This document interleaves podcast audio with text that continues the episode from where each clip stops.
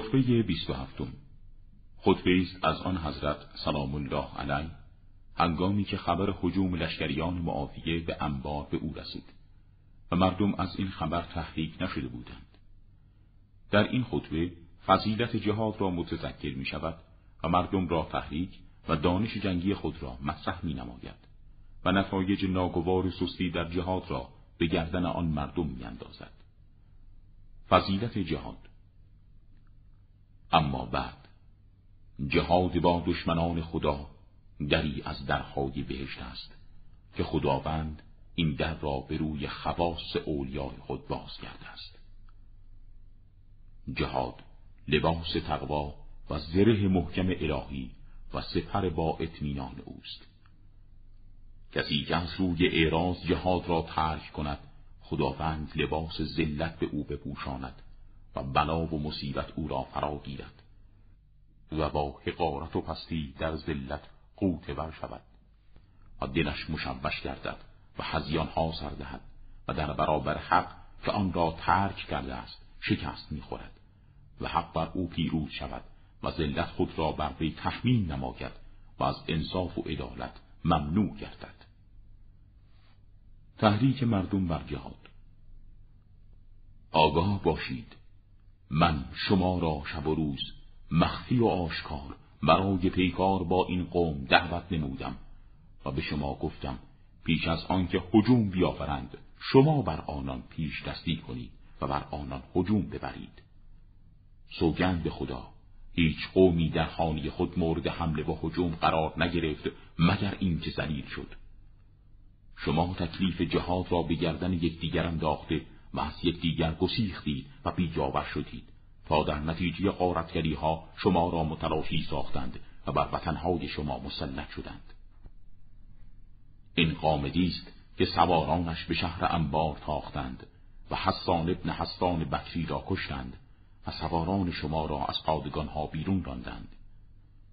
به من خبر رسیده که مردانی از آن سپاهیان بر زن مسلمان و نیز زن غیر مسلمان که معاهده زندگی در جوامع اسلامی او را تامین نموده است هجوم برده، خلخال از پا و دستبند از دست آنان درآورده، گردنبندها و گوشوارهای آنان را به یغما بردند. این بینوایان در برابر آن غارتگران جز گفتن انا لله و انا الیه راجعون و سوگند دادن آنان به رحم یا طلب رحم و دلسوزی چاره‌ای نداشتند. سپاهیان خونخوار آنگاه با دست پر و کامیاب برگشتند. نه زخمی بر یکی از آنان وارد شده و نه خونی از آنان ریخته است. اگر پس از چنین حادثی دلخراش مردی مسلمان از شدت تأسف بمیرد مورد ملامت نخواهد بود، بلکه مرگ برای انسان مسلمان به جهت تأثر از این حادثه در نظر من امری است شایسته و با مورد.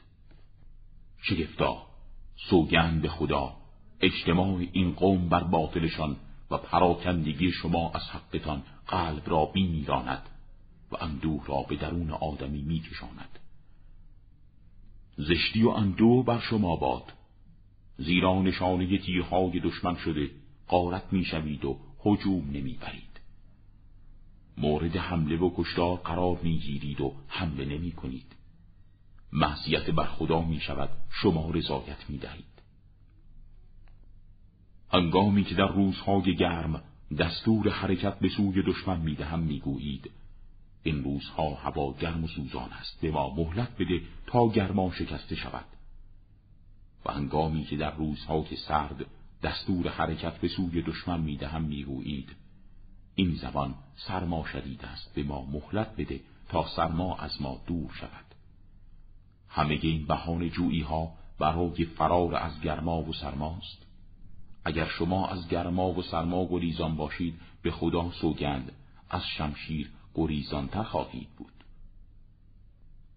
دلتنگی از سستی مردم. ای نامردان مرد نما، رؤیاهای کودکان در دلتان، عقول زنان هجله نشین در مغزتان. ای کاش شما را نمی دیدم و نمی شناختم. سوگند به خدا این شناخت پشیمانی بر من آورد و اندوه‌ها به دنبال داشت خدا نابودتان کناد. قلبم را با خون آب پر کردید و سینم را از خشم مالامال نمودید. غمهای متوالی را جرعه پس از جرعه به من خوراندید و رأی و نظرم را با نافرمانی و تنها گذاشتن من مختل ساختید، تا آنجا که قریش گفتند فرزند ابی طالب مردی است دلاور، ولی فنون جنگ نمی داند. خدا پدرشان را حفظ کند. آیا در میان آنان کسی در امور جنگی با مهارت‌تر و با سابقه تر از من وجود دارد؟